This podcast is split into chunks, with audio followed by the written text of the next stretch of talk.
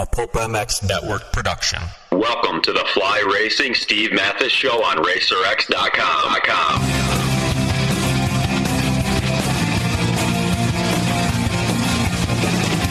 With your continued support of our sponsors, we have surpassed one thousand podcasts delivered with over seven million downloads. Click that Amazon banner on PulpMX to help us out and donate via Patreon if it suits you. And as always, enrich your moto lifestyle by working with the sponsors who support us.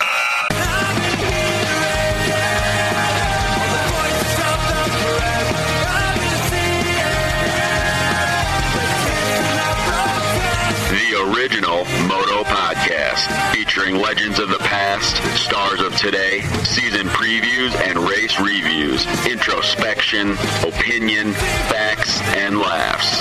Here's your host, Steve Mathis. Welcome, everybody, to the Fly Racing RacerX Podcast. Uh, thanks for listening, everybody. Appreciate it. fly racing dot com. Please check them out on the web, fly racing dot com, the official gear of Weston Pike and Trey Canard and Blake Baggett and uh, all these great riders. The twenty eighteen stuff should be out now, but the twenty seventeen and a half kinetic mesh that a lot of the riders love is out with the new colors and new styles. And again, please check them out, fly racing dot com on the web. We thank them for the support of this show, and uh, they are killing it right now uh, in the four fifty class. So thanks again to those guys. Also, Alpine Stars Protects. You know they make Tech tens, you know they make Tech eights and all that. Uh, they've been around forever. The quality of their boots is phenomenal, but they've got this whole other line of protection uh, with B N S Tech Carbon Neck Brace, the A one Roost Guard, which is uh, can be worn underneath or over top. C E certified product, uh, protects against impacts and roost. And, of course, the uh, Fluitec Carbon Knee Brace, which is an over-the-shelf uh, brace. Its f- primary function is to reduce the risk and severity of injury by preventing excessive hypertension of the knee. Uh, Alpine Star Protects, they take all their quality, all their good stuff that they put in their boots, and they uh, they put it in the uh, protection line of pro- products. So thanks again for listening. I'm Steve Mathis. With me on the line, a legend in the sport of freestyle. He's an X Games gold medalist, silver medalist, uh, twice runner-up in one twenty-five Supercross series, uh, and uh, still around the sport, and uh, one of the cool guys that's uh, got a great story, and uh, lots of interesting things have happened to this man, Mad Mike Jones. What's up, Jones? How How are you? I'm doing real good. Thanks for doing this. Appreciate it. Yeah, not a problem. Are you still mad?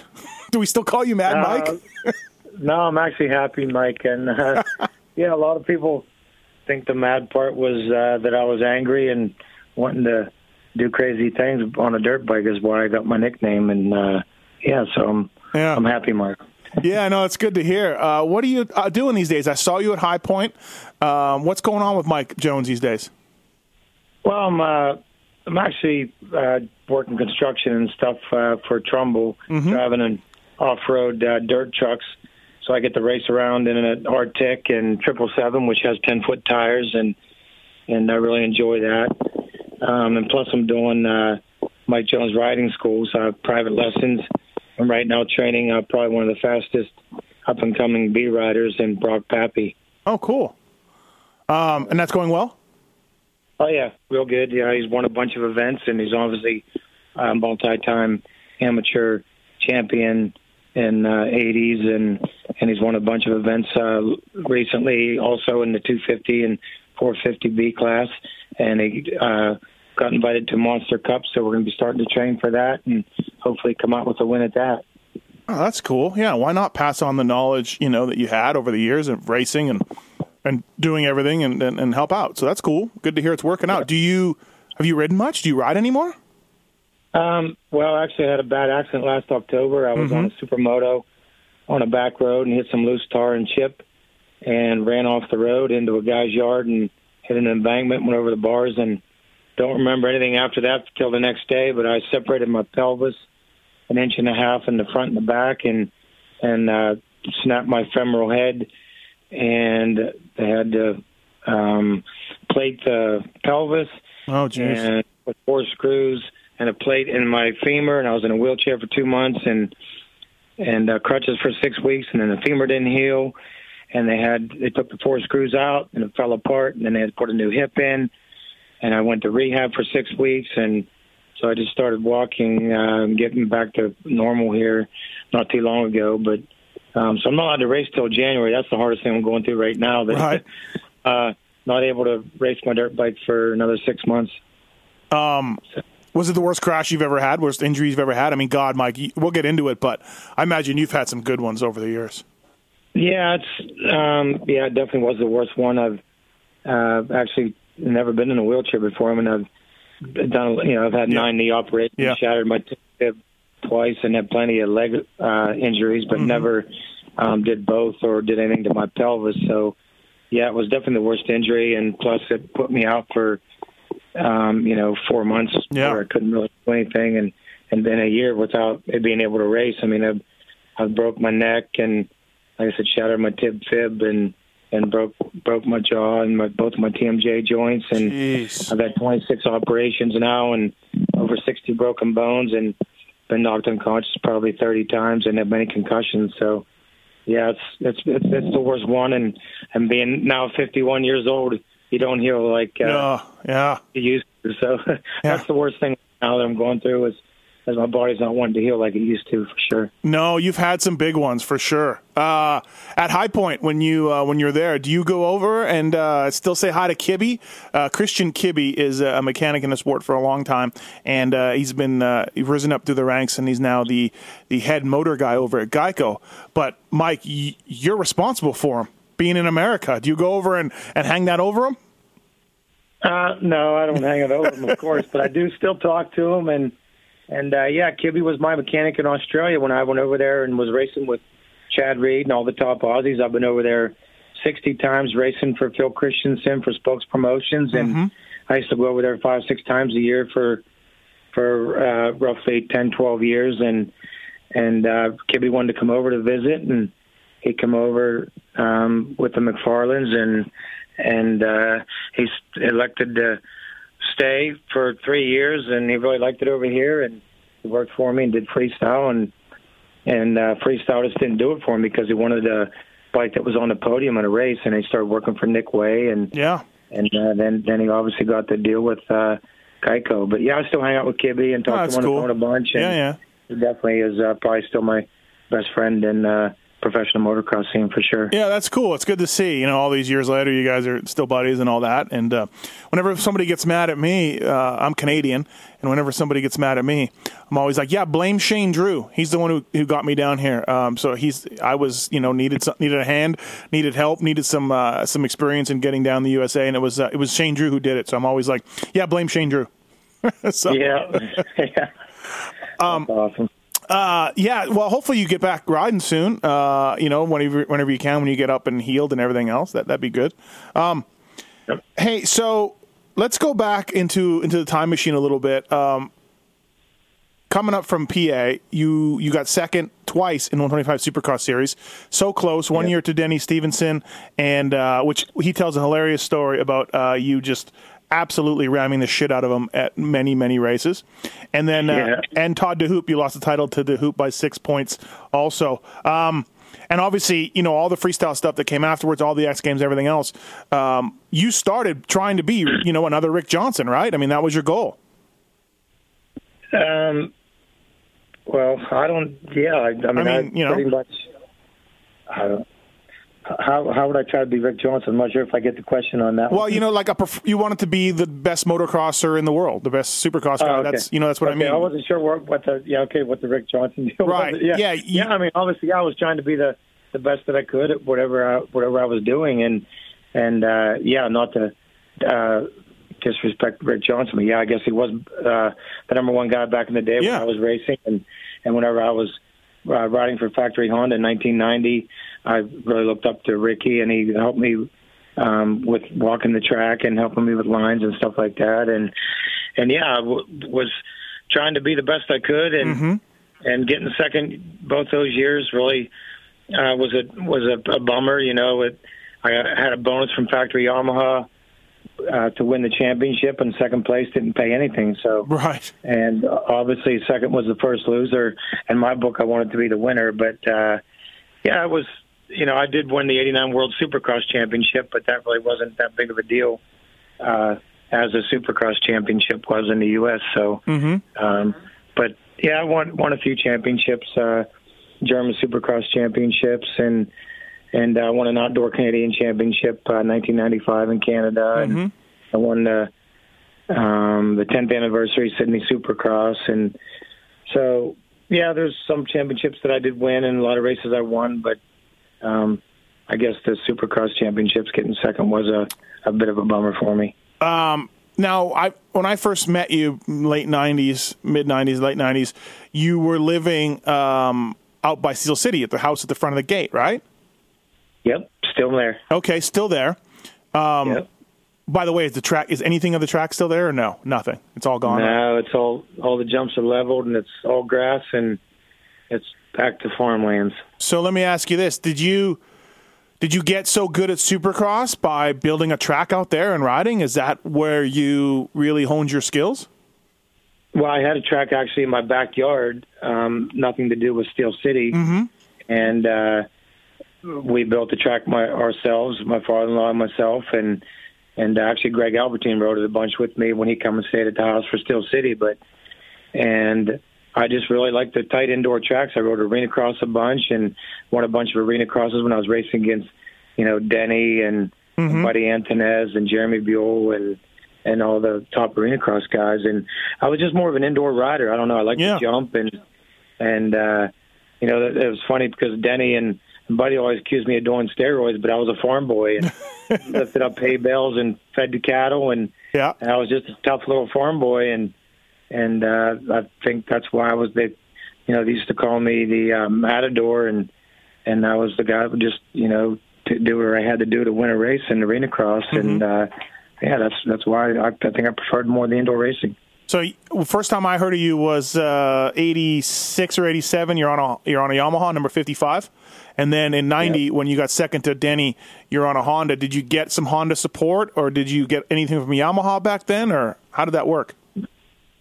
Yeah, I was riding for Team Green under uh, Mark Johnson and okay. Bruce Sternstrom, um, and that was uh, eighty-four, eighty-five, eighty-six, and okay. I actually went down to the first Miami Supercross on a Cajiva. Oh, geez. And I got, okay. Yeah, and I got fourth, and I drove, whatever it was, like twenty-four hours home, and I wasn't home ten minutes back before they had cell phones, and And I got a call from uh, Keith McCarty mm-hmm. and said they had a factory Yamaha ride for me and, and bikes and factory parts and, and uh, you know, everything I needed to go racing uh, full-time on a factory bike. And so I took that opportunity, and I rode for factory Yamaha eighty-seven, eighty-eight, and eighty-nine. And and then the A M A said I, that I was pointed out, and I actually had a factory Honda ride that I was supposed to get for nineteen ninety. And they gave it to Larry Ward before that I realized that, that I wasn't pointed out. Oh, so I was I, I left I was left with no ride, and I rode for local um, dealership Bob Thomas. Mm-hmm. And then when I went to the races, then that's when Honda started helping me, and I pitted with them, and, and they gave me factory Mugen forks and some parts, and, and that's whenever they picked me up and started helping me throughout the year. Uh, interesting, yeah. When you look at your results, uh, always better in Supercross than motocross, which is which is funny because, um, you know, just being from P A, you always think of guys like you being so, you know, motocross guys. And if you look at, you know, basically the East Coast guys are always good at motocross, but and West Coast guys were Supercross, but back then, anyways. Uh, but yeah, yeah, you were definitely better at Supercross. There's no doubt. Some really yeah. good results. Yeah. yeah um, I don't know what it was. I just. was much better on the tight tracks. I'm not quite sure what it was. Um, and I wasn't, I don't know. It just seemed mm-hmm. like I, I had a problem with going thirty minutes and two laps. I also had a problem with that, I think, too. But no matter how much I trained, I mean, I'm, you know, even even when I had Todd DeHoop at the house and, and uh, um, Guy Cooper, when I trained with him, and I said I was going for a five-mile run. He goes, what? That's a marathon. And you know, some of the guys that used to even beat me w- wouldn't train like I did, so I'm not quite sure what it was. But, yeah, yeah I just, uh, you know, I did do, you know, decent in the outdoors. I got fourth at a couple five hundred nationals and was out privateer. And mm-hmm. I was, um, my best outdoor finish in two fifty, I believe, was fifth. And, and one twenty-five, I think I got some top five finishes, but never, you know, I uh, was top three uh, in outdoor ever.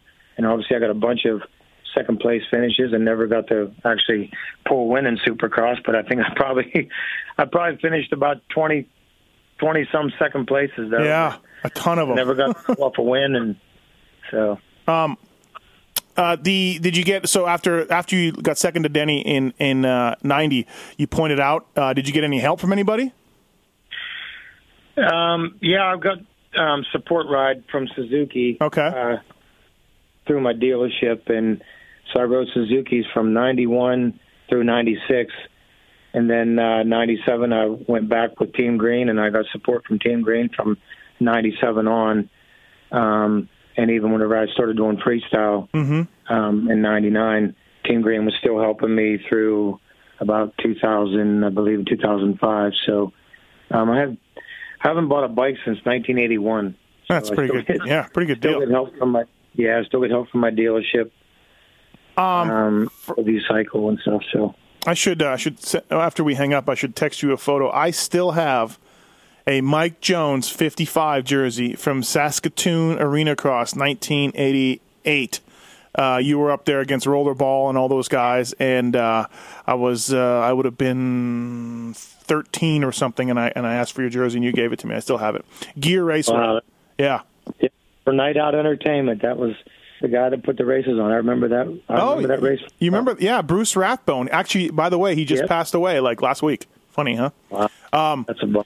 Uh, yeah, you. So my point to that story was, so early on, you were a fixture in a lot of Canadian arena crosses, um, yep. and I imagine you were probably heading elsewhere. Was was early on you were just like, hey, I got to make money. So who's paying me to travel where to go race motorcycles? Is that was that an attitude you had?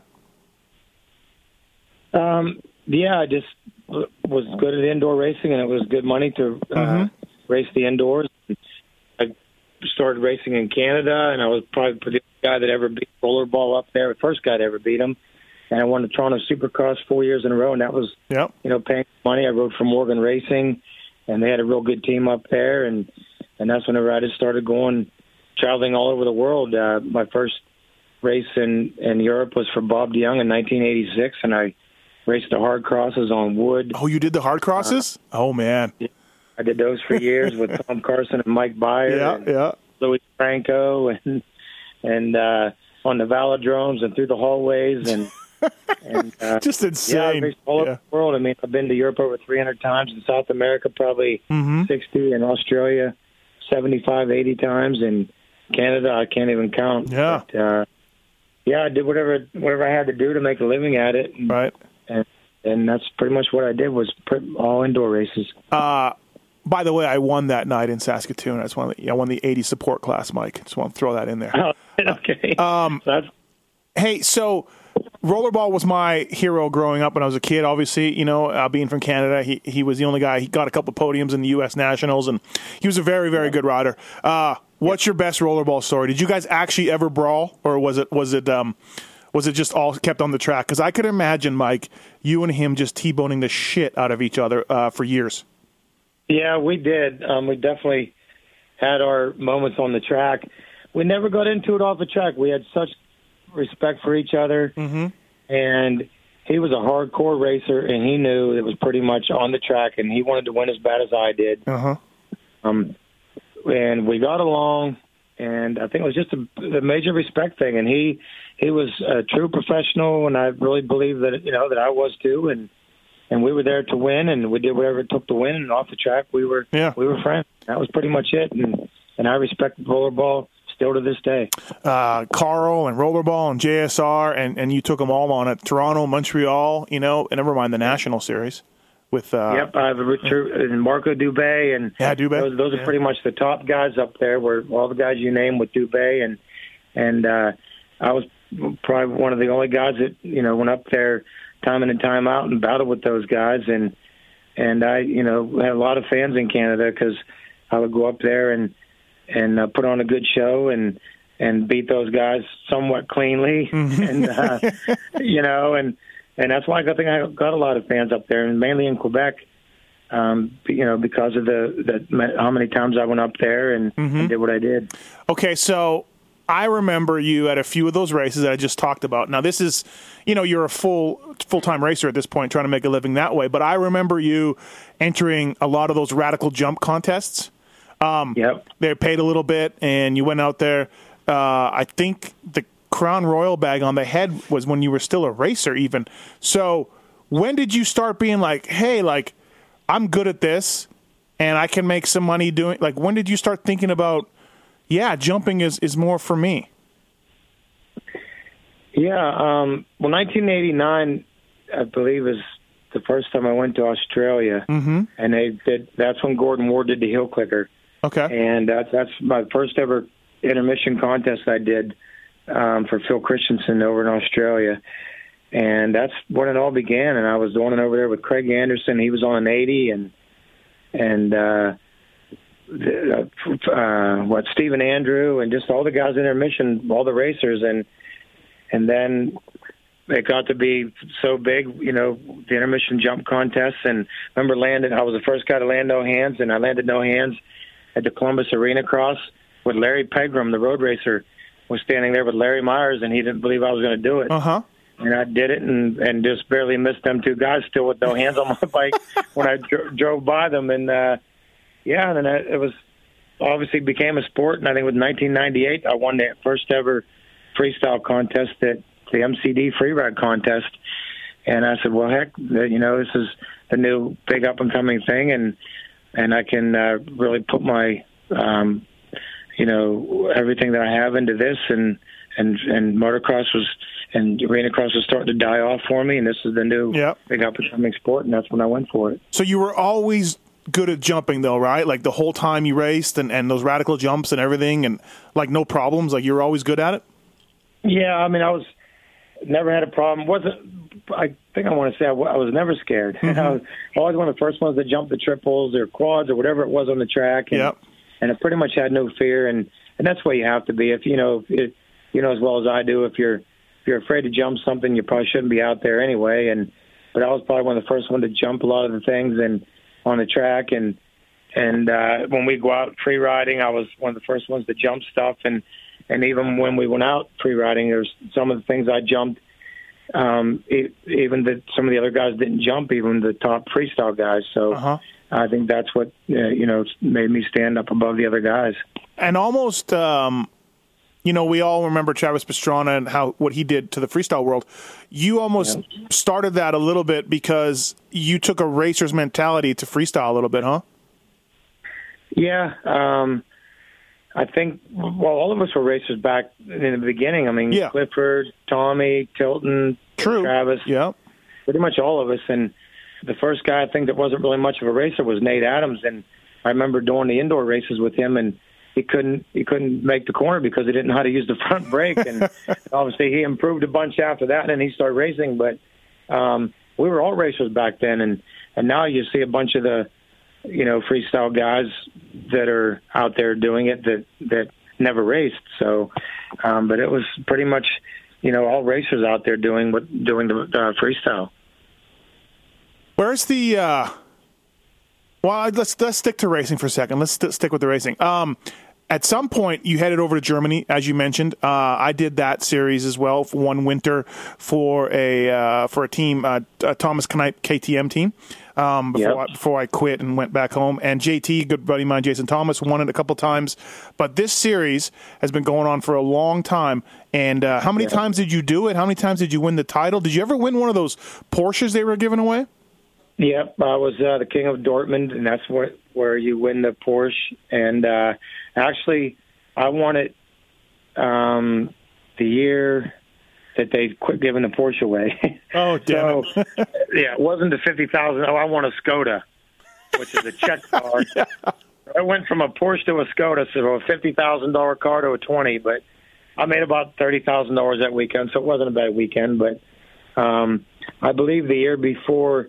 Um, I won. It was Mike Craig, and the year after I won might have been Mike Brown or something. But um, anyway, I won, won the overall for the weekend. But uh, and I won. I think I've won the A D A C Supercross Championship. Um, I think three or four years in a row over there. But there's good racing and and definitely uh, a lot of good fans over there, which you would know that. Yeah, yeah, it was crazy, right? They probably loved you. You were playing up to to the crowd and everything. I, I bet it was just insane. Probably the, be- the only race that I can compare to Dortmund as far as crowd noise and response yeah. might be Paris, and that would be it, because everybody in the place has an air horn. Chainsaw. And chainsaw. Chain, yeah, chainsaws. Yeah. ten, twelve thousand people. It, it's crazy. I bet. Uh, where yeah. was the where was the weirdest place you ever raced at? Where where did, who paid you the, the most money to go to the weirdest place? Um, ooh. Well, I raced in the Bermuda Triangle. No, did you? yeah, um, and that was, I guess that was probably the weirdest place we raced, but it was pretty pretty nice place. Yeah. Um, I can't. That that's probably the one I can really think of right off the top of my head. I can't really think of any place else. Okay. Never we raced all yeah, over the yeah. world, but yeah, you never went to some weirdo country in South America or anything where you were scared for your life or anything like that. Well, we went to Mexico when we weren't supposed to. We weren't allowed to leave the hotel, um, like five or six years ago, and and. Uh, We, we, you know, we weren't supposed to even leave to go eat or do anything. We we just had to stay in a hotel, and we got shuttled to our because of all the stuff going on with the drugs and the war mm-hmm. down there. And yep. so that was pretty wild. But um, yeah, I can't really think of anything off the top of my head right now, to be honest. Where'd you get the idea of putting a bag over your head and still doing a jump, Mike? Where did you come up well, with that? I started taking off and landing with my eyes closed. Mm-hmm. And I figured, well, if I can do it with my eyes closed, then there's no reason why I can't put a helmet bag over my head and do it totally blindfold. So I figured that's another one of my tricks I can do for X Games. And right. I would I would go up to the ramp with the helmet bag on, and then like twenty feet before the ramp, to make sure I was actually going to hit the ramp, then I would pull the thing down and go through the air blindfold, and then land blindfold, and then pulled off before you hit the wall. And uh, I think some people think I might have had holes cut in it or whatever, but I I couldn't see. You could see, yeah, like shapes or light. lights, right? Light or whatever, yeah. right? Yeah. You, if you ever put one on, you can see light, and you can see like maybe a shape, but I can tell you cannot see the landing. You can't see a person. You can't see where you're going, and it's, you might as well be in the dark. So it it was it was. probably something I shouldn't be doing, and I did crash doing it. And I, did you? Yeah. That's the last time I did it. I probably did it three or four times, and until I crashed, and then that, then it was the trick was done for me. I'm pretty sure I saw you do it at Montreal one year. Yeah, I did it in Montreal one year. Yeah, um, I think I saw you do it in Montreal. I was like, oh my god, he's got a bag on his head. yeah. where'd you? Yeah. Hey, where'd you crash doing it? Where was it? I. I think I crashed in Paris doing it, in Bercy. Okay, yeah, yeah. yeah, I think I landed a little bit short and crashed, and mm-hmm.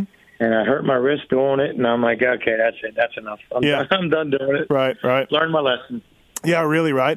Um, so your racing career is winding down, like you said. You're starting to get into freestyle a little bit, starting to realize, um, you know, this is where the money's at. And, and also, too, Mike, not as much training and, and all that needed for freestyle. Lots of fun. Yeah. Yeah, pretty much no, well, no cardio training at right. least anyway, right. weightlifting. But, um, but yeah, it took a lot of practice and uh, as far as hitting the ramps go, but um, not much training other than that. But uh, a lot of a lot of goofing off and yeah. that kind of thing, and that's that's yeah. Um, I don't know what else to say other than that. what uh, what was the most money you made at a freestyle contest? Or, or show up money or anything? What were you pulling down um, in your heyday, Mike, when you were like, you know, the man? Yeah, I think the most, well, I was getting right around ten thousand dollars a show, and if I did three shows a weekend, thirty thousand dollars. Sweet. How awesome is uh, that, right? Yeah, it was pretty good, and then that was that was over in Australia on the Krusty Tour. Mm-hmm. So, um, yeah, it was pretty good. Um, and then probably the, the only time racing I made that money was was uh, over in Germany.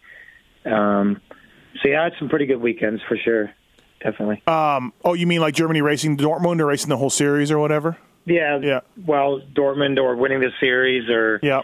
you know, in a, in a weekend, I, probably the most I ever made racing was thirty thousand dollars, I think. God, how many air miles do you have, Mad Mike? Holy shit. Wow, I was, I was gold with U S Air and platinum with other airlines. I can't remember the airlines, but Just. I was...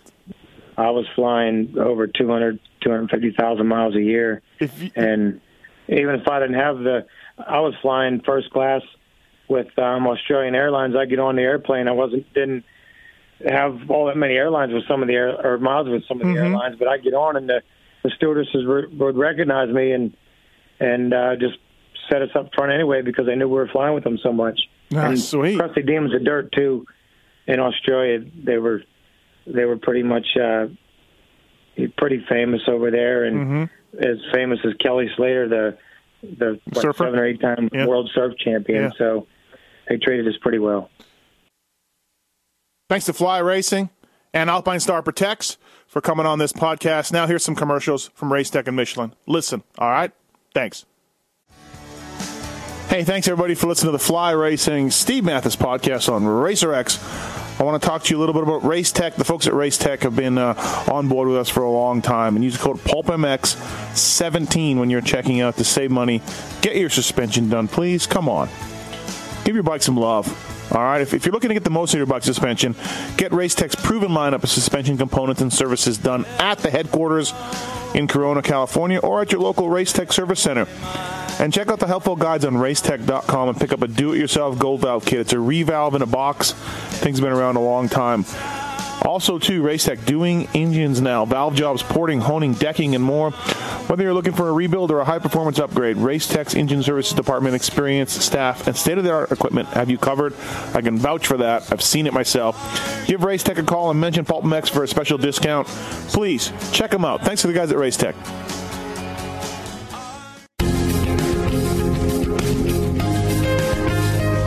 Hi, Randy Richardson from Michelin here, and I'd like to thank the PulpMX Show listeners for your support and share some information about Michelin motorcycle tires. Michelin offers motorcycle tires for everything from cruisers to sport touring, sport bikes, and adventure touring motorcycles. And as we celebrate our ten-year anniversary of our iconic partnership with Harley-Davidson, you'll find Michelin Sportster tires on an increasing number of factory-equipped Harley-Davidson motorcycles. New for two thousand seventeen, Michelin introduces the new benchmark for sport bike tires, the Michelin Power R S, featuring many of Michelin's patented technologies, all of which contribute to the incomparable grip, handling, and flickability of the Michelin Power R S. I just want to hear the motocross stuff. Fair enough. Let's focus on the Michelin Starcross five. Because the PulpMX Show listeners are important to Michelin, we're going to continue to sponsor Steve's janky radio show. That's right. While I'm not like some people who say, I know everything, I do know a few things about motorcycle tires, and I'd like to share some of the key features and benefits of the Michelin Starcross five tires with you.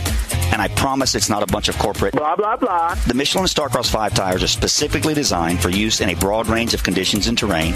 They're available in sand, soft, medium, and hard versions, and are offered in twenty-one size and fitment applications. Yeah, you like that? In addition to the exceptional performance and durability, the redesigned architecture of the Michelin Starcross five features a bead profile that makes the tires easier to install.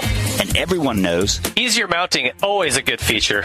If you're riding on Michelin Starcross five tires, but you have friends that are still buying other brands, please tell them, no, no, no, no, no, no, no, no. Encourage them to try a set of Michelin Starcross five tires. And if you haven't tried Michelin Starcross five tires yet, you're out of your mind. Dude. Visit your local dealer or online retailer to purchase a set of Michelin Starcross five tires and install them on your bike. Who knows? They might just help you learn to do a backflip in a day. It worked for the Doom Goon. To learn more, visit Michelin Motorcycle dot com and follow us on Instagram at Michelin Motorcycle. Back in the heyday of freestyle motocross, did you ever think that somebody would be doing a double backflip? Now? No. Right? No. No, I, I didn't think so. And I was just thinking about this today, that where is it really going to go from here? I'm pretty sure it's somewhat I don't know, man. Because, because the the best tricks now are, or the big air, the best tricks are just double backflip, knack-knack, one-hander. Right. I won it today and or yesterday, whenever it is I taped it. But um, I don't think it's really too much more they can really do that I know of, but... Then again, I didn't think that would be doing a double backflip, so who knows? Did you did you ever pull a backflip? Yeah. Yeah? Yeah, yeah. I was doing them down at Travis's before they even had the foam pit. I did them on the, the step-up on the mulch. Okay. And uh, then, I, then I went for it on dirt and landed short and got knocked out and wasn't breathing and oh, life-lighted. And what? That, oh, jeez. Yeah, yeah, down at, down at Travis's. And And that's whenever I said, you know what, I'm not doing the backflip. It's not worth it. I want to be able to live to see my grandkids. So that's that's when I told myself I wasn't going to backflip anymore. So yeah, somebody somebody told me one time that the the backflip, uh, you know, t- Tomcat as well and yourself, just a lot of you guys couldn't wouldn't do it, and that yep. was it. There goes there goes the contest, there goes the money and everything else, right? Yes. Like, yeah. Well, I think for me was, I don't know. It just I raced so many years and it just. There was no way I could see myself coming natural to me mm-hmm. to go off of a ramp or go off of a dirt hit and to look back and yeah. keep my head back until I'm landing again. And I just, every time I go up to look back and I go upside down and be like, oh, where am I at? So mm-hmm. I just raced so many years and went off so many jumps that I couldn't find myself getting comfortable with doing it. And, and I couldn't turn my brain off enough to tell myself to do it, where I could get comfortable enough. I mean, I've pulled enough in the foam pit once the foam pit became available down at Travis's that I was landing them perfect. Yep.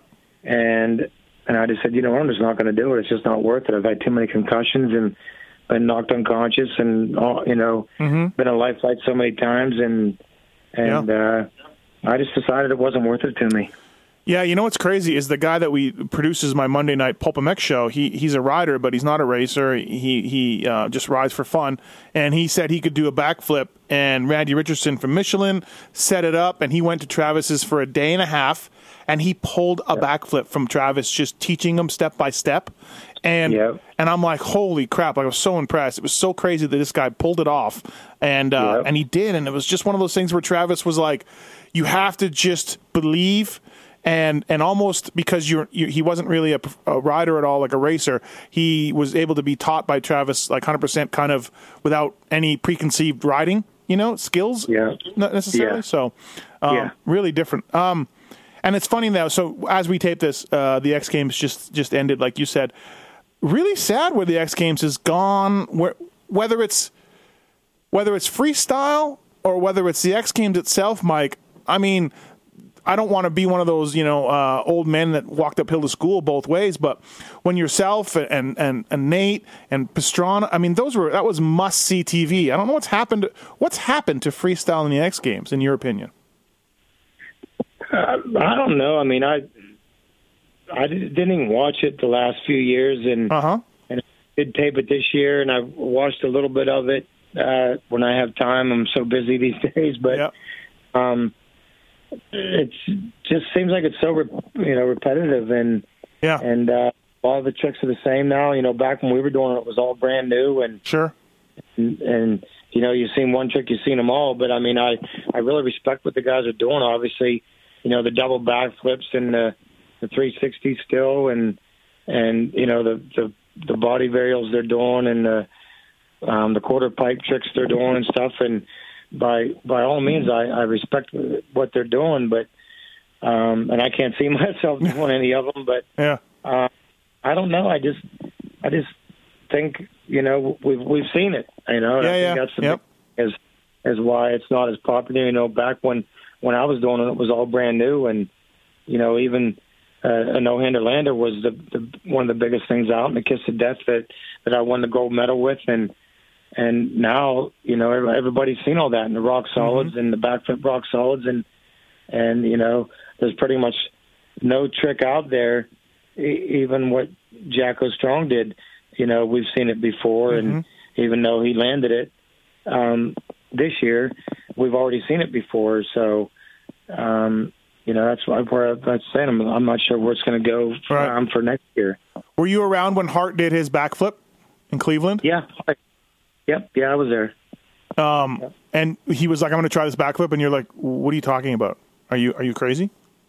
Yeah. No, I, I, I, I knew he could do it. And it's, you know, I was even there whenever he went way high in the air and threw the bike away. I think that was, uh, maybe Providence or wherever that was, but oh yeah. Pro- yeah, was, I, all, up, yeah. all the originals and, and, uh, but that, that was, you know, that was history there. And, Um, you know, the original stuff, and that's back whenever everybody was, it was still new, you know, that mm-hmm. was, and was, was all brand new. When I was there with Mike Metzger, whenever he went out to the sand dunes and set up his ramp and, and before foam pits and was just landing on a, on a sand dune and that kind of thing. So it's come a long way. What was the gnarliest trick you pulled? What was the some of the learning curve that you had to do? Um, well, I guess the you know the kiss of death, and I went yep. from that to doing the handstands on the bike, which was you know the fully extended kiss of death, and um, you know landing no hands. I started landing one hand, and then I you know was landing no hands off of just a ten foot you know double, and then yep. obviously I've landed no hands off a hundred foot you know gaps on uh, ramps back when they had the ninety to hundred foot gaps at some of the contests, and so I guess that's pretty much you know or landing uh, side saddle, doing a kiss of death, a side saddle lander, and so, and they're not that big of a deal because I quit doing X Games in oh three. That was the last X Games I did, and that's, that's when I went for the barrel rollover and play dead. It's the, the last trick I went for and landed yeah. on my head and knocked out. And, I remember that. Yeah. Yeah. Yeah. I forgot about uh, it until you just brought it up, but that's right. Yeah. Um, yeah. Yeah, it, it, it's uh, it's interesting, the progression of, of all this stuff over the years and, and where it's gone and everything else. Um, when you was E S P N taking good care of you money wise for those gold medals and those medals at, at the Winter X and everything else? Like, was it paying off pretty well for you? Um, I think it was. I think it was ten thousand to win, mm-hmm. and five for second. And then like three for third, and then everybody got together at Winter X the first year that I won the gold medal, and agreed to make it closer together for you know everybody, okay. and not to be big prize money for first, and and uh, we you know we all agreed that we all deserved to be paid, and we were all out there risking uh, the same thing, and so then I think it went to like seven, five, four, three, two. You know everybody got more money, and. Um, so we, we we brought the prize money closer together, but we all got paid pretty decent. I mean, it wasn't major money. Yeah. Um, you know, it wasn't fifteen, twenty thousand like some people might think, but um, you know, it was a good payday for sure, and we got good money from sponsors, and, and I was riding for Red Bull back then, and you know, we, we all got bonuses from our from our big sponsors, you know, clothing and, and a lot of energy drinks are into it now, and back then it was just Red Bull, but yeah. Um, obviously, all the energy drink sponsors in now, and still uh, a lot of the clothing sponsors, and uh, after, you know, market sponsors and stuff coming in, and mm-hmm. so it's. I'm sure they all got the bonuses coming in. Now you've been on the line for Supercross main events. You've been on podiums. You lined up, you know, two fifty Supercrosses, everything else. Did you get as nervous at X Games and these kind of contests that, that than you did when you were racing? Um, I would say more nervous. Really? You know? More? Yeah. Yeah, I'm more nervous, like going for the barrel roll, knowing you could land on your head and, you know, maybe not ever walk again or something that, to that nature. And, you know, you couldn't think about that, obviously, you know, when you're getting ready to roll in and and hit the kicker ramp or something. But, you know, it's in the back of your mind. So, and it obviously did happen to me where I, yeah. you know, cracked a bone on my hip and was knocked unconscious. And, and uh, so, yeah, it's a...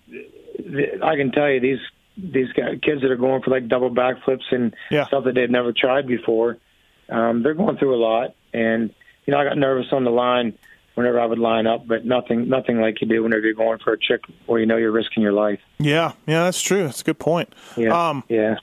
The the the racing. Uh, let's go back into the into the racing a little bit. Um, what was your best one you've ever had? What was your best race that stands out for you, Mike? Uh, is there one where you were just on fire or one you remember? Like you said, you never got a ton of podiums, never won, but pretty close. I know I, um, I know one that stands out. I beat um, Guy Cooper and Ross and everybody at the mm-hmm. Omni okay. Atlanta. Um, there was probably ten or twelve real fast guys there, and I think I was still number three ninety-six. I didn't even turn full pro yet, didn't have a national number, uh-huh. and I won, and I beat Guy Cooper and Ross Peterson and Fred Andrews and and uh, a lot of top guys.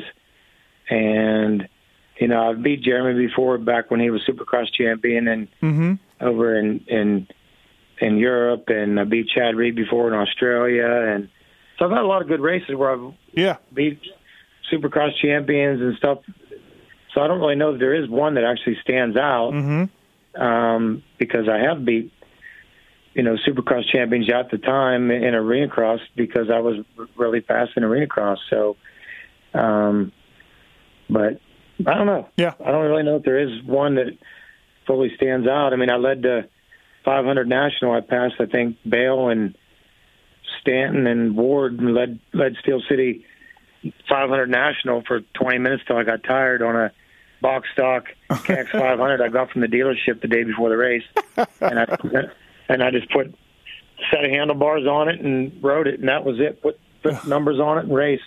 Oh, how funny and is that? They put, they, yeah. yeah, they put in Cycle News. Mike Jones finishing fourth, top privateer, whose bedroom window overlooks the Steel City Raceway, but then I went next weekend to Budds Creek and finished fourth again, so then they, then they didn't put nothing in the Cycle News. Ah, uh, yeah, really, so, right. You're like, ah, yeah. damn it. Um, yeah.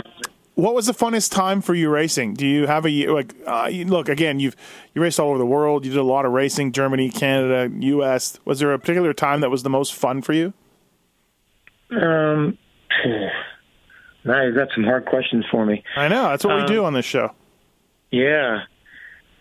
I know uh, I traveled with Keith Bowen when he was riding for Tough in the box van with him. We had some fun times, and I traveled with Guy Cooper and and his um, wife back in the day. Mm-hmm. Uh, you know, we were privateers.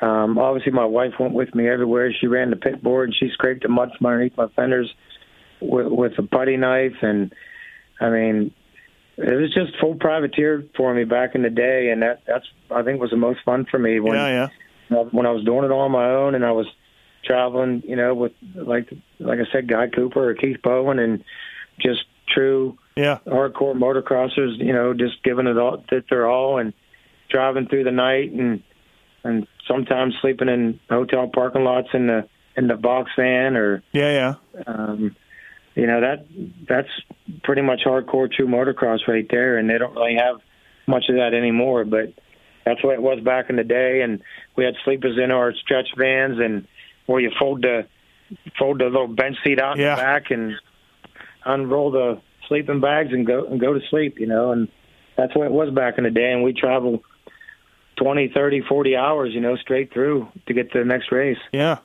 Yeah, those and are the... I think that was, you know, the funnest times because – because uh, it made you appreciate it more, and, and we worked hard, and and uh, I think that was true motocross, and that's that.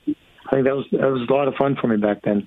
You got a Davey Coombs story for us? You can share with the on the RacerX podcast.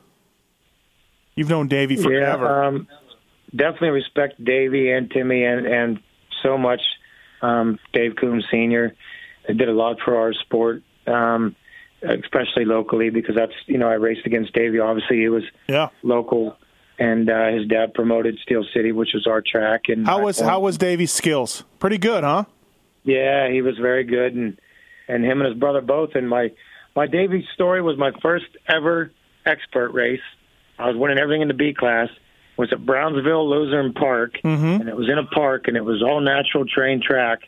One of the nicest tracks we had, and obviously uh, Dave Senior um, put on the race. And I got third to first moto, and it was a forty-man gate. Back in the day, we had a forty-man expert gate. And I got third, and I got um, third behind Davey and Timmy. And I threw up after the race because I just totally overdid it and rode over my head. And and uh, it was like seventy-five, eighty degrees, and mm-hmm. and just overdid it. And But uh, Davey and I used to get into it. And Timmy, yeah, we, we we were real aggressive at, that I can't remember. We'd knock each other off the track and give each other the fist when we go by the next lap. And yeah, Davey was a true competitor, and Timmy, we, oh. and Jeff Glass, and oh, Glassy, and yeah, Glassy, Dick, Dick, Dickie Ballora, and Chucky Byers. There were ten guys locally uh-huh. that could win a local race um, back in the early eighties, eighty-two, eighty-three, eighty-four, eighty-five. Um, locally for our for our District Five, and and I think that's why you know why we were all so good because it was so competitive. I should get I should get, do one of these with uh, with Glass. I got to find out what that guy's up to. Jeff Glass. I got his number and I've hung out. We went to Warped Tour. Did you? Uh, oh, yeah. Nice. Went, well, I went yeah a couple years ago and went and seen uh, strung out in Pennywise and Pittsburgh. And oh, cool. He's still around. Oh, yeah. He hasn't changed a bit. Field of Dreams still? Blonde hair and still, still squeals when he talks. Nice. Nice. I stayed at yeah. his house back in ninety-six for a little bit uh, back in the day. Um, yeah. One thing about you, Mike, is uh, I don't think there's ever been a racer in the history of the sport that has worn more different gear brands than you. You had some weirdo gear brands over the years. yeah. yeah. I mean, I guess uh, if someone had money, you were going to wear it. Yep. I, well, I was getting, shoot, I was only getting maybe twenty, twenty-five thousand to wear gear in the U S, and I was getting one hundred thousand from European companies. I were you really, huh? Wow. Yeah. yeah. O B G, original battle gear from Germany, and and uh, Off the Wall, and, um, and uh, Feroci. Feroci, and, yeah. I remember the Feroci stuff. Yeah. yeah. Yeah. And we imported that stuff, my wife and I, and just so you know, that's why I was wearing it. It might not have been the no. It was it was it was trendy, but uh, yeah, I definitely. I don't think I wore as many, but yes, you know, for not sure. that I switched a lot, but I but I wore it because you know they they paid me good money, and and uh, yeah, that's yeah. funny you say that because I, I still have some of it too. No, I mean, yeah, I don't. It's not an insult. I mean, it means that people were paying yeah. you, and you're like, cool, right on. I'll wear whatever yeah. if you pay me. So yeah, uh, yeah. And, and right. there's no doubt. Um, what the hell happened in Miami airport with you?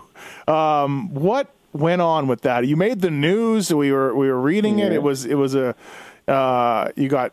taken down by some cops. What happened there, Mad Mike? Yeah, I don't mind explaining this because I want to clarify. Um, yeah. I came back from Costa Rica, and they our plane was late. We didn't get in until like one in the morning. Then they held me at customs because I had a mohawk and a black eye and Mad Mike on my knuckles. Obviously, I was down there riding and got into a crash. Mm-hmm. And uh, so, and I'm bipolar, and I didn't have my medication. I stayed an extra few days. Um, and anyway... Uh, so I got into Miami, and uh, they lost my luggage, like I said, and I was in the baggage claim, uh-huh. and there was no one else around, and the security officer is like, what are you doing? You know, he's like, get on the ground now, because I had a backpack, and that was it. There was no one around. Uh-huh. So he's like, what's this guy doing? You know, is he a yeah. terrorist or bomb or whatever? So I got on the ground, and he said, push the backpack away. So I said, push the backpack away, and I stood up, and I said, what's going on? And he shot me with a taser. And this guy was like six foot five, like he's standing like thirty feet away from me, and he shot me with a taser, and it hit me in the chest. And I remember pulling out of my chest, and then I blacked out from there. And I don't remember anything till I had five cops standing around me. And then I remember laying on, I remember giving up and laying on my back. Mm-hmm. And then the the original guy stuck a taser in my stomach and burnt a hole through my shirt and burnt my skin, because I had the scars from that for you know, the next three or four days, marks, the burn mark. And then the, the guy choked me out, you know, put his forearm against into my throat. And then they put me in the back of a police car and took me to jail. And, and uh, yeah, those, I was facing uh, twelve years, two two felonies, two misdemeanors, and Holy. assault and battery, police officer, and resisting arrest. And, and uh Um, yeah, I got out of it because uh, um, the bipolar thing, and didn't know what I was doing, and um, they attacked me. But obviously, right. we see it now, you know, every day mm-hmm. how police officers, you know, are, you know, attacking guys that didn't do nothing wrong, and I didn't do anything wrong. Um, they, they thought you were just by yourself with a backpack, looking suspicious. I guess that's they just like yep, yeah, yeah, pretty much, and and uh, they didn't want to mess with the. With a guy that looked like me, with Mad Mike on his knuckles and and a, and a mohawk and mean looking at two in the morning, wandering baggage claim at Miami International Airport. So, um, but anyway, it all worked out, and you know, it it, it cost me fifty thousand dollars in lawyers' fees. But um, you know, everything happens for a reason, and damn, you know, now I take my medication, and and, I, and everything works, everything's smooth. Damn, that was yeah, that was gnarly. That definitely yeah. the, the press made it out like you attacked you attacked five cops or something.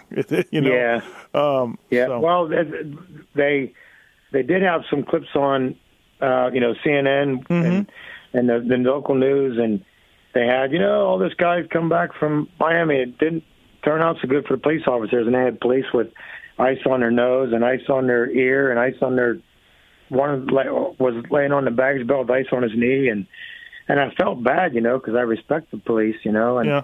and obviously all the things that's going on these days now, and and I'm like, I don't even remember swinging once, let alone, yeah, yeah. you know, what what happened to five police officers, and and yeah, no, wow. I've, I've definitely wanted to, then, you know, I don't want to, yeah. It's all behind me now, and I just am glad it is. And yeah, really, right? Yeah. Scary. Um, yeah. So, yeah. Was Travis Pastrana the best ever freestyle rider? Yeah. You think? I, yeah. Yeah, I would. Yeah, I would say yeah. Just because, you sound like you don't want to admit it. no, no, no. I just I'm just thinking, but right. Um, I think what I want to say, but yeah, I mean he he he started it all, and he just was the. the the crazy kid that would try anything, and and yeah, I mean he's the one that started it all, and you know, and mm-hmm. and Metzger and Hart and myself and Clowers doing the little, you know, things that Tommy did, and and uh you know, even Deegan, and just I think the original guys are the ones that just are are not maybe getting some of the, you know, the recognition and respect that we you know we we should be, even, you know, seventeen, eighteen years later. Mm-hmm. Um, you know, I mean, who remembers that, that that I'm the one that invented the kiss of death and then landed no hands for the first time, and, and they're still doing them this, to this day, no hander landers and the kiss of death and, and that kind of thing, and the backflip that, you know, Kerry went for, and uh-huh. Mike Metzger landed the first one, and and uh, you know, the things that Travis did, and um, you know, and he, even Geoff Gaskin now's landing front flips at every show there is, and he, you know, he's doing in the United States that, you know, people don't even, you know, there's guys out there that people don't even know of that are doing stuff, and and uh, yeah, I would say yep. Travis definitely, because um, he was the fifteen-year-old kid that won the first ever contest, and and uh, he's he's by far. And you yeah. were and you were the grizzled veteran looking at this kid going like, ah, shit, look at him, look what I got to do now, yeah. right? Yeah. Well, I was the first one to beat him in qualifying, and then in Vegas at the Four Leaf Entertainment, and, and I got second on the second day. I even went to bed early that night. I'm like, I'm going to win tomorrow. I went to bed early in Vegas. Imagine that. Yeah, yeah. And uh, and I went out, and I got second, and his dad called me and says, Mike, you know you won that event. So made me feel good, but um, but uh, Travis had never been beat up until that point, even in qualifying, and I beat him in qualifying, you know. And mm-hmm. so Travis was pretty much unbeatable back in the day, and, and he's still just a great kid. And I haven't talked to him in a while, but I used to go down and stay at his house, and his dad used to give me keys to his truck and the house, and, and uh, you know, they, they used to come up here and stay, and him and his mom come up here before they ever had oh, really? ramps. Yeah. Dirt. Yeah, he stayed at my house and in his box fan, and come in the house and plugged his computer in back when he was oof, back in ninety-eight, ninety-nine before the first X Games, and he practiced at my house, and so I was pretty tight with the with the Pastrana family, uh, you know, way back in the beginning, and mm-hmm. and they're definitely a great bunch of people for sure, and they still are. Yeah, that's good to hear. Um, those tours, those crusty tours you were doing in Australia, um, first of all, from what I heard, they were insane. Uh, amount of spectators, and two, how much fun were they? Um, yeah, they were they were a lot of fun. I mean, that, like, everywhere you go, people would recognize you, and you you would get in for free anywhere you wanted to go. Uh-huh. And, and uh, you know, like I said, even the, the airplane rides over there, they re- the stewardesses recognize you and put you up front, and and uh, yeah, it was it was a lot of fun, and and they they sold out every venue they were at, and uh, you know, John Freeman and Dana Nicholson definitely had a thing going on for sure. Um, it's, you know, it's a bummer that it all had to end, but I think uh, when Nitro Circus, you know, started up and, and they wanted to do both shows, mm-hmm. um, that's whenever they had a falling out and, and things things uh, separated, and and then Krusty ended up um, taking a dive. I guess I don't know. You should uh, you should call up your buddy Pastrana and be like, Travis, put me in Nitro. I'm ready. You, I'll, I'll take a bathtub down a down a, a ramp, because that's what they do. Yeah, yeah, I know. I don't want to do that. I don't. Yeah. Well, I, yeah. Jones is back. Bad Mike is back. Yeah. think, uh, maybe if I had a scrub brush, I would, but I don't know. I think that's what they do. To pick. I don't down with the dude. I don't even know. Yeah, I went to a few of them. They're great. They're great shows. Um, and yeah. uh, and Pastrana's got you know got it figured out along with uh, uh, Jeremy Rawl and all those guys. Um, Any regrets, man? Any regrets, Mike? Uh, maybe maybe the airport thing, but uh, like in your career, in your racing career or freestyle stuff, like you talk about some of those crashes you had, and, and, and was there something that you were just like, ah, I knew I shouldn't have done that, or, or whatever? Do you have any regrets in your in your long career? Well, um, maybe I just I don't know, not really. Just, no, I probably should have. I mean, Keith McCarty told me I should move to California, and they all said I should move out west, you know, and mm-hmm. living in Pennsylvania, you know, you definitely um, miss out on a lot of things, you know, being from the East Coast and, um, you know, California, when you're closer to yeah. everybody and everything, you right. you definitely have more opportunity to, even as, even as much as being in the magazine and getting shots and, you know, getting more covers or maybe, you know, getting, you definitely have more opportunities, yep. you know, being closer to the factories. Um, and I did stay with uh, Keith McCarty's best friend, you know, during the winter sometimes for two or three months and be able to ride the Supercross tracks. But mm-hmm. I would say that's the only thing. Maybe maybe I should have went out west and stayed out there more so I could train more and yeah. and, and uh, ride with faster guys on Supercross tracks. And But there's no place like home, and, and uh, you know, I wanted to be home with my family. And so I guess that's maybe my only regret. Maybe I could have done a little better um, if I would have maybe made the move and and uh, stayed out west maybe more, but um, I would say that's probably about it. Like I said, I trained a bunch and mm-hmm.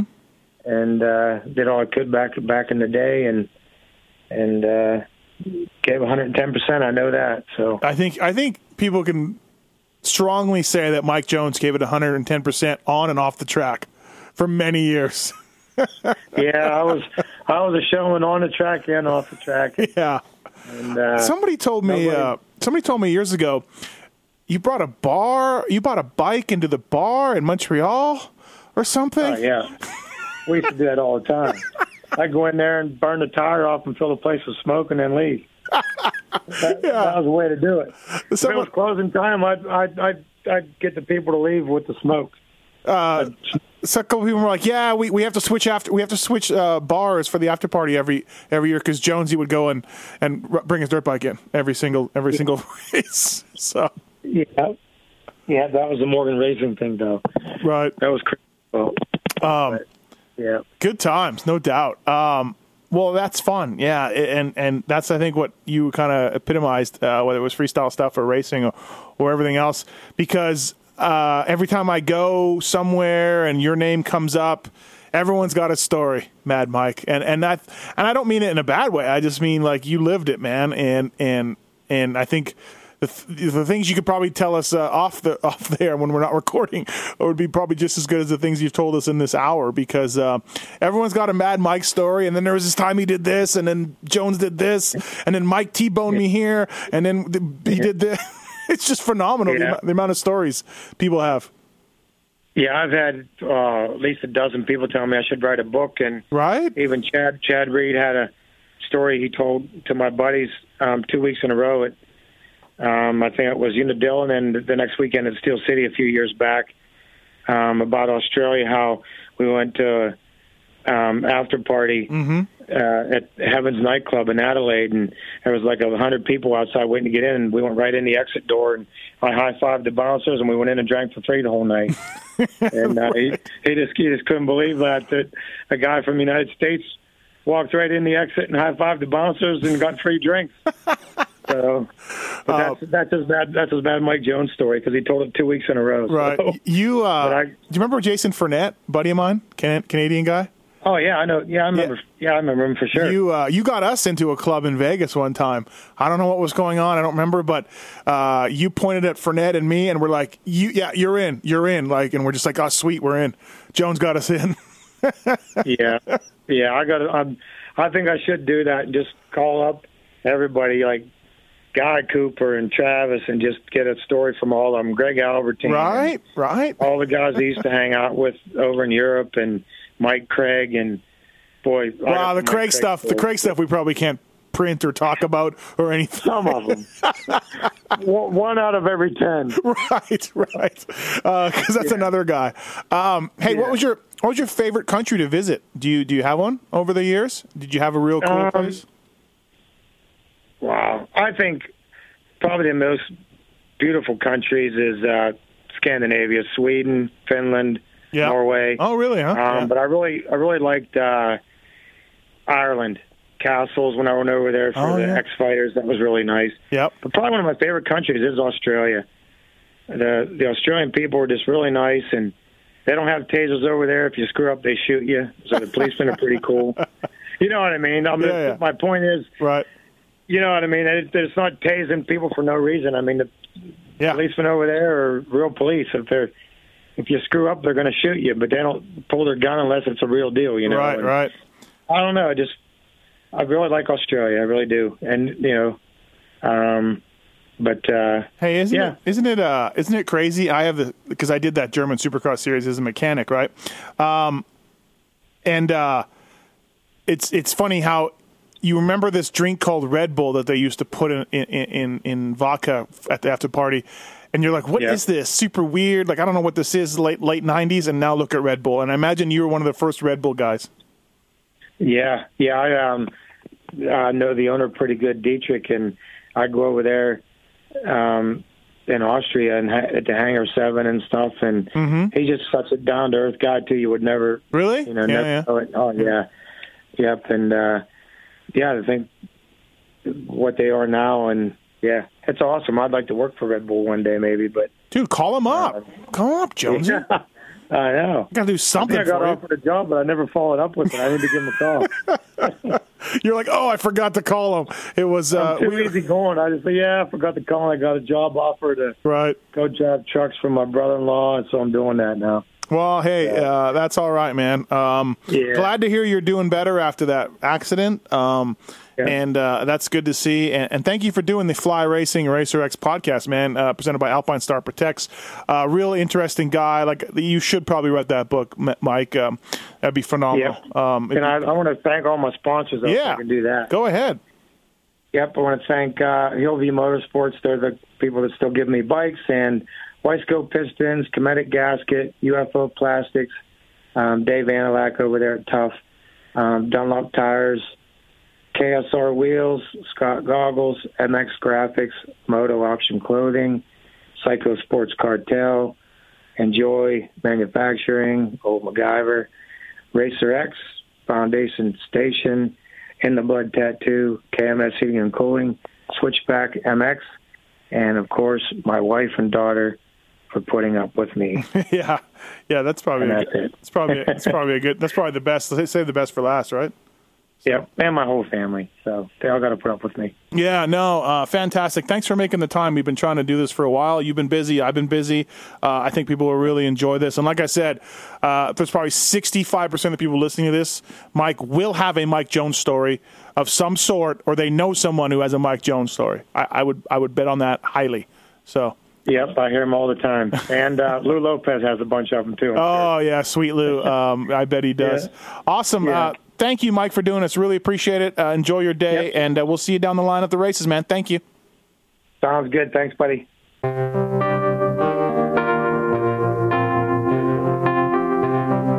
Thanks for listening to the Fly Racing Steve Mathis Show. Don't forget to check out some of our past shows, including motocross legends such as The Bad Boy, Rick Johnson. I looked down and my hand was junk. I mean, yeah. it was sitting over to the side. The tendons were jerking in weird places. And, and my biggest disappointment with Danny Storbeck is that he never said sorry. Because Danny and I were friends, and we've never talked since. Ryan Lunas. Before the five hundred event, Dave and I fly to Germany, go down to Stuttgart. There's this little shop out the back of the mall factory. We get our cylinders, take them back, and, you know, off we go. And, you know, we ran Nicosil cylinders as a factory part for a handful of years before anybody ever saw it in production. Dave Arnold. And, and McGill was all, you know how he did the big pancake thing? Right, and right. and he's got the thing, he's completely laying on the gas tank trying to miss his tree. I mean, he would have gone even harder, jumped farther if that tree hadn't been, you know, yeah. if, if it hadn't been there. The Hurricane, Bob Hanna. I love the guy. I don't dislike I think he's the greatest competitor this sport ever had. Absolutely one hundred percent in my mind. I firmly believe that statement I said about these modern-day guys in Switzerland or Holland or Belgium on forty-five minutes on the same bike. You're not beating Roger. Are you crazy? They're not doing it. If they think they're so much better nowadays than they were in those days, they're fools. They're different bikes, different times. The beast from the east, Damon Bradshaw. It got to the point where I didn't want to leave home. And once I got to the race, I wasn't into it. If I wasn't going to give one hundred percent, I'm not going to take their money. The working class hero, Doug Henry. It was definitely an emotional moment for me, just thinking to myself, that's it, you know, and it's, it's amazing the stuff that goes through your head in a short amount of time of the things that, you know, that I was going to miss. The Dogger, Ron Lachine. Until you really open your ears and you want to listen to what they're saying, it's like beating a dead horse, I mean, you know, and I know from personal experience, did anybody ever sit me down? Of course they did. Everybody did. Pro Circuits, Mitch Payton. There's two ways to make the money. One is you can sign for money, or two, you can earn the money. I'm a high believer in earning the money. I think they ride better when they earn the money. Seven-time Jeremy McGrath. I was so mad, like so disappointed and so frustrated that I pulled pits and I left. Every point counts. I could kick myself to this day for not just riding around in tents. It's been no problem. My, my ego got in the way, you know? The O Show, Johnny O'Mara. Stuff that you could, you'd sit there if you didn't even want to ride it, you just wanted to just look at it all day. I mean, I got a chance to test all that. I like that era I was in, I really do. Search PulpMX in the iTunes store to enjoy these and over eight hundred great motocross podcasts.